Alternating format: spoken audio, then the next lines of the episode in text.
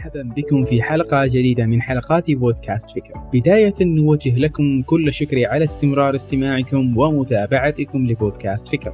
وصلنا ولله الحمد لألف مستمع للبودكاست فلولا استمراركم معنا وتشجيعكم لنا ما استمرينا بالنشر بهذا القدر والعطاء.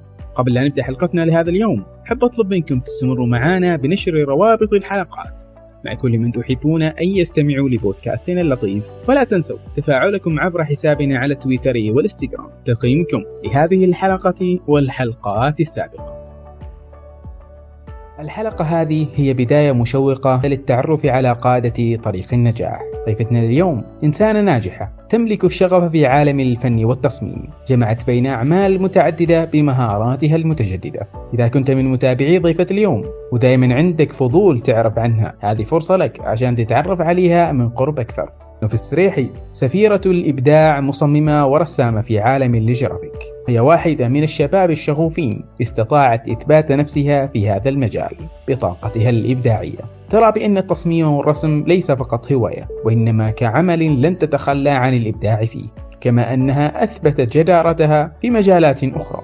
حيث جمعت بين روح التطوع مع شغف الفن والتصميم. ما راح أشوقكم أكثر وأحرق عليكم التفاصيل. خلونا نتعرف أكثر وبعمق على سفيرة الإبداع. نوف السريحي من نقطة الانطلاق إلى ما هي عليه الآن. مرحبا نوف. أهلا وسهلا فيك أخوي عمر إحنا نلتقي بك اليوم كأول ضيفة معانا في هذه الفقرة. تابعنا أعمالك. إنسانة مبدعة ما شاء الله عليك. ومن خلال ذلك وجدنا أنك جمعتي بين مجالات كثيرة. نوف أين تجري نفسك أكثر؟ آه طبعا أنا أمتلك عدة مجالات اللي هو مجال التصميم جرافيكي ومجال التصوير والمونتاج والرسم.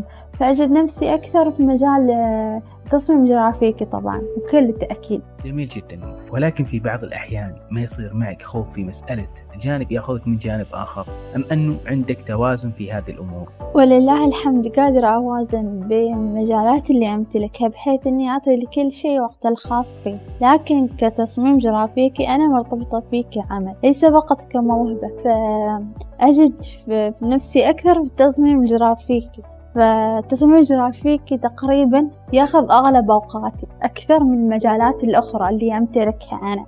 ممتاز. وعلى هذا الأساس راح نبحر في مجال الشغف اللي معك أكثر. ربما أيضا عندك مبادرات تطوعية صحيح؟ هل التطوع كان له دور في إبراز مهاراتك في هذا المجال؟ خبرينا إيش سويتي وكيف كانت التجربة في مجال التطوع؟ بالفعل التطوع كان له دور كبير في إبراز مهاراتي ومواهبي فشاركت في تصميم أول مجلة إلكترونية تهتم بمواهب الأطفال تم تدشين هذه المجلة تحت رعاية الدكتورة منى بنت محفوظ المنذرية فأي شيء أي فعالية كانت تصير آه، أي يعني مناسبات تصير أشارك بتصاميمي المتواضعة البسيطة. فكانت تجربة التطوع تجربة جدا جدا جميلة. كان بداية ونقطة تغيير بالنسبة لي لأني كنت أسوي أشياء أول مرة أسويهم. فالتطوع كان له دور بارز كبير سواء على شخصيتي أنا أو مهاراتي ومواهبي. طيب هذا السؤال أخذنا لشيء آخر. بما أنه لنوف محطات كثيرة في مجالات متعددة وخصوصا التصميم لابد من أن هناك تحديات كثيرة واجهتك في بداية مشوارك. فكيف كانت بداية مسيرتك في التصميم؟ أصعب تحدي واجهنا هو كيف إني أنا أثبت لنفسي أولا إني أنا قادرة في هذا المجال قادرة أستمر فيه رغم ذاق الوقت اللي كنت أمر فيه فكانت بدايتي بداية جدا عادية وبسيطة. بس الصعب في الموضوع هو إثبات النفس باستمرار على الشيء اللي أنا بغيت أدخله. ف يعني معرفتي كانت بسيطة باستخدام هالبرامج من غير أني أنا كنت أحاول أبحث في اليوتيوب أدش دورات تدريبية في المواقع المواقع الأجنبية. والحمد لله يعني قدرت أتحدى هالشي وأثبت إني أنا قادرة. أنا يوم أريد أبغى أسوي شيء خلاص أنا بسوي جميل جدا. طيب إيش المشاكل والتحديات اللي مرت بها المصممة نوف إيش أكثر عمل كان الأفضل بالنسبة لها؟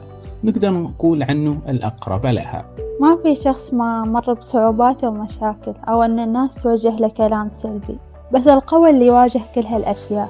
وطبيعة الناس تتكلم سواء سويت شي زين أو شي تتكلم. وصعب ترضاهم وبالأساس الله خلقنا نطيع ونعبده. نرضاه ونرضى أمنا وأبونا. فقط لا غير.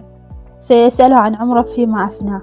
بس مثل ما قلت إن القوي اللي يواجه كل هالأشياء ويستمر وكان أقرب عمل لي هو تصميم لوحة لمترشح الشورى في ولاية لوا اللي حصل على المركز الثاني ولله الحمد. السبب يعود لهالتصميم إنه كان الأقرب لأنه كان على الشوارع وأغلب المناطق.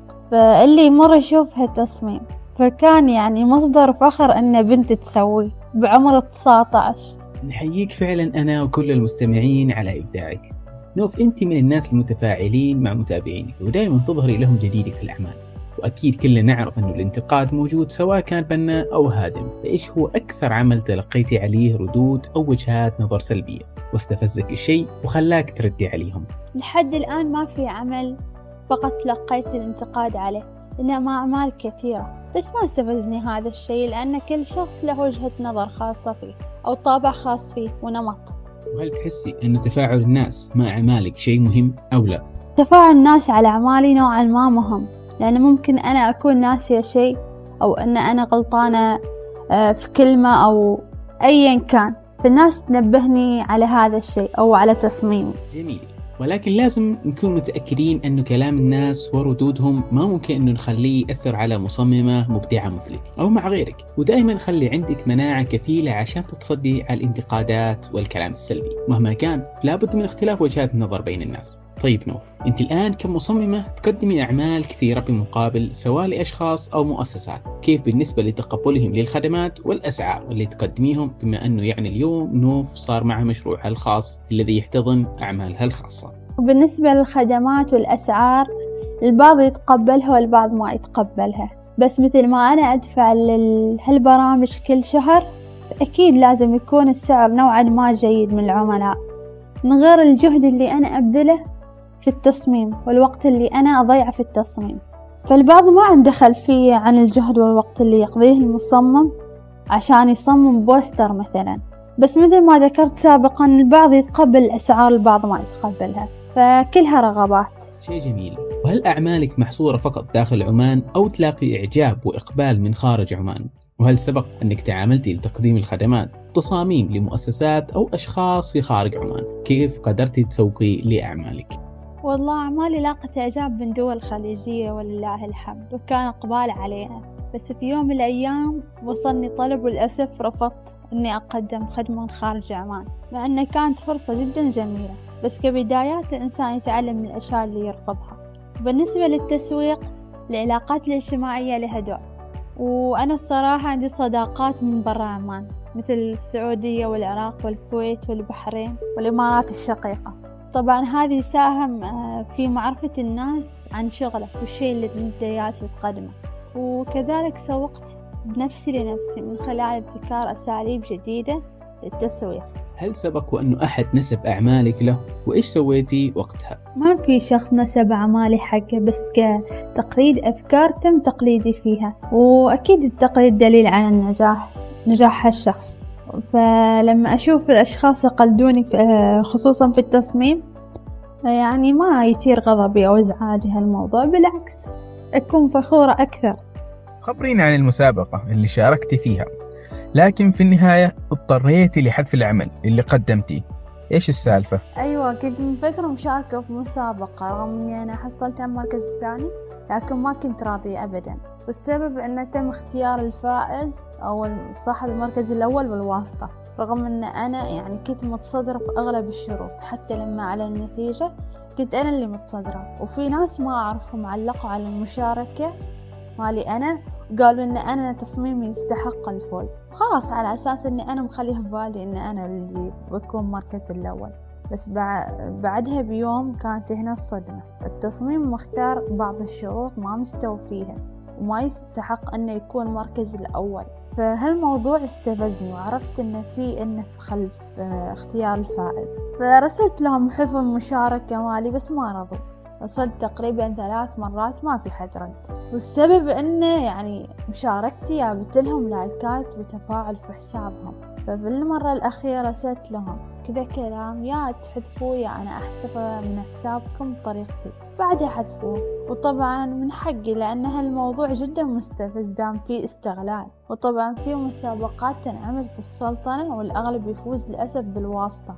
والمفروض يعني يكون مسابقات شريفة بعيدا عن اختيار الأشخاص بالواسطة. لأن في أشخاص أفضل وأحسن ويستحقوا كم صار لك في عالم التصميم نوف؟ صار لي 14 سنة تقريبا لكن كدخول عميق في عالم التصميم الجرافيكي من ثلاث سنوات. عجيب.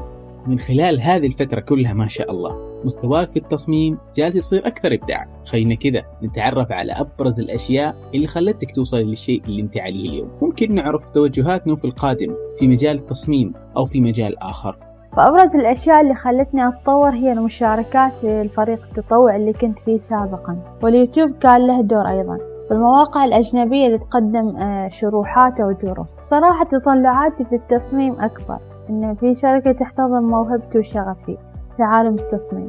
لكن القادم أجمل يعني إن شاء الله في أمل حول هالموضوع. ولو صار بتكون نقلة كبيرة بالنسبة لي. جميل. يا نور كلمة أخيرة حابة توجهيها وتقدميها لمستمعي هذه الحلقة من البودكاست. كلمة حابة أوجهها للناس اللي تبغى تدخل عالم التصميم.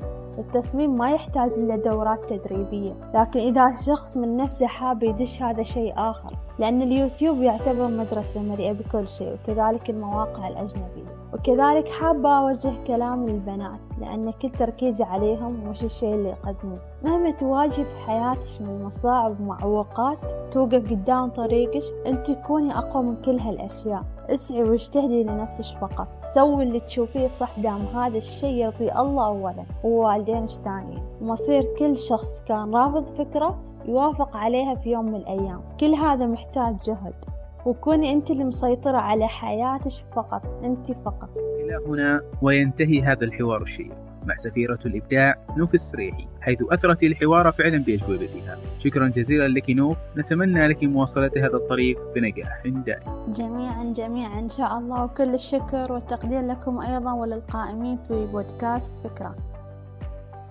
يتجدد اللقاء مع ضيف آخر وفي يوم آخر. نشكر استماعكم لحلقة اليوم. قبل لا أختم الحلقة أستشهد باقتباس من جورج إليوت يقول النجاح سلم لا تستطيع تسلقه ويداك في جيبك. وأختم كلامي بسؤال لك مستمعي الكريم. ماذا كنت ستفعل لو كان طريق النجاح ميسر لك؟ اذهب وابدأ به الآن. نلقاكم على خير.